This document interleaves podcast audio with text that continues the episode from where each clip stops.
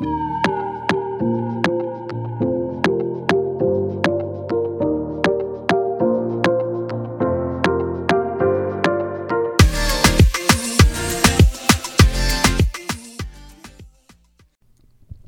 hey, hey, everyone. Welcome to the second episode of She Ventures Now. Thanks so much for joining in. Listen, this season, again, like I said, is all about the background story of She Ventures Now. And in this episode, I'm going to be covering uh, sort of the, I guess, the connection between She Ventures Now and womanhood. Um, I I see elements. There's there's traces of and reasons for me starting She Ventures now because I mean as I matured and started to embrace my own womanhood and my own journey of being fully feminine and, and being all that I can be as a woman, I started realizing, oh, there's a reason that um, I decided to have a name that uh, is boldly talking about a woman's journey, right? So, anyways, like I said, I came up with the name because at the end of 2016, um, I was making some hard pivots. And some of those hard pivots were I quit my job and knew that there was a, uh, a drastic change I needed to make in my professional and personal life. I didn't have a roadmap necessarily or an exact plan, but I knew that there was drastic changes I needed to make.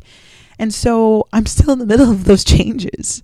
But what exactly am I hoping to embody with this business name and, and brand or blog?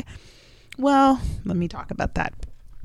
I feel like as women, it's easy for us to settle for conventional ideas of success by the expectations people have over us, you know, the expectations we had of ourselves when we were younger, and just perspectives we pick up from the culture. Uh, with She Ventures now, I wanted to echo the idea about women uh, recreating themselves and moving forward to their best selves. This is why the tagline for my site is Millennial Women Quantum Leaps Personal Change. Uh, in many ways, I feel like we experience personal awakenings along our journey. Sometimes it's discovering how much God loves us. You know, sometimes it's in discovering how much uh, we need to love ourselves. And then sometimes it's in realizing that there's a job more suitable for who we really are. And maybe it'll be something you create rather than something hand delivered. Either way, awakenings are great, but their afterglow is really what you do with the awakening. She Ventures Now, in theory, picks up after you or I have had those kinds of awakenings. For me, I remember moments in my life where I first realized all of those things. I remember um, when I first realized and continue to realize how much God loves me. Um, I, you know, specifically an example that comes to mind, I, I realized God's intense love for me and for others when I joined a few Christian ministries to stretch myself and learn how intent how to intentionally serve people from that realization of God's love.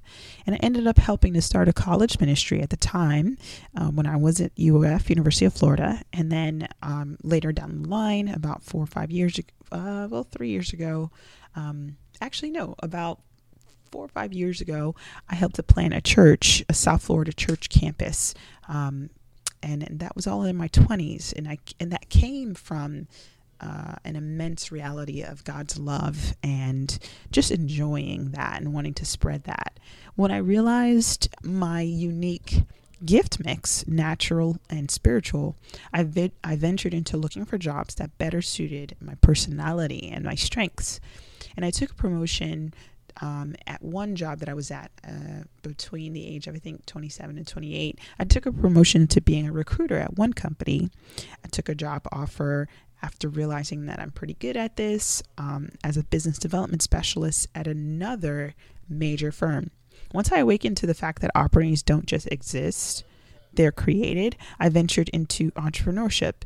Actually, multiple times and with many false starts. It's so sad, but it's reality. You know, a lot of many false starts there and started building what my value proposition or services would be. These are all things I've experienced, and I'm sharing part of my life as encouragement for other millennial women to take bold steps in the things they know about God, themselves, and opportunities around them.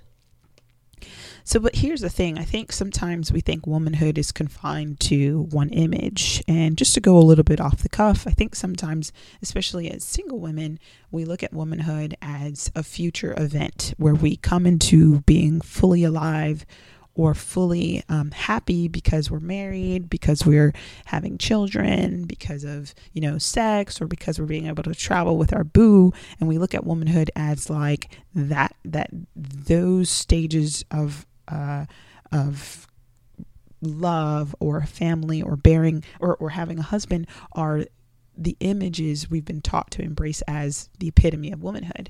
And I just think that that's not true. I think obviously, you know, if we if we never get married or if we get married, you know, at the age of 40, the ripe age of 40, you know, should we not be developing ourselves as women or you know what I mean? And so obviously that that that idea is flawed. My hope with She Ventures Now as a blog is that you'll be reminded not to have tunnel vision for your many destinations in life marriage, financial security, family, great business, great job but that you would enjoy the journey and the beauty of the things you're learning and the progress you're making. All right, that's all for now. Make sure you check out the site at sheventuresnow.com and join the Facebook group if you're interested in sharing something from your own journey, some venture or risk or challenge that you're taking on. Love to hear from you. Have a good one.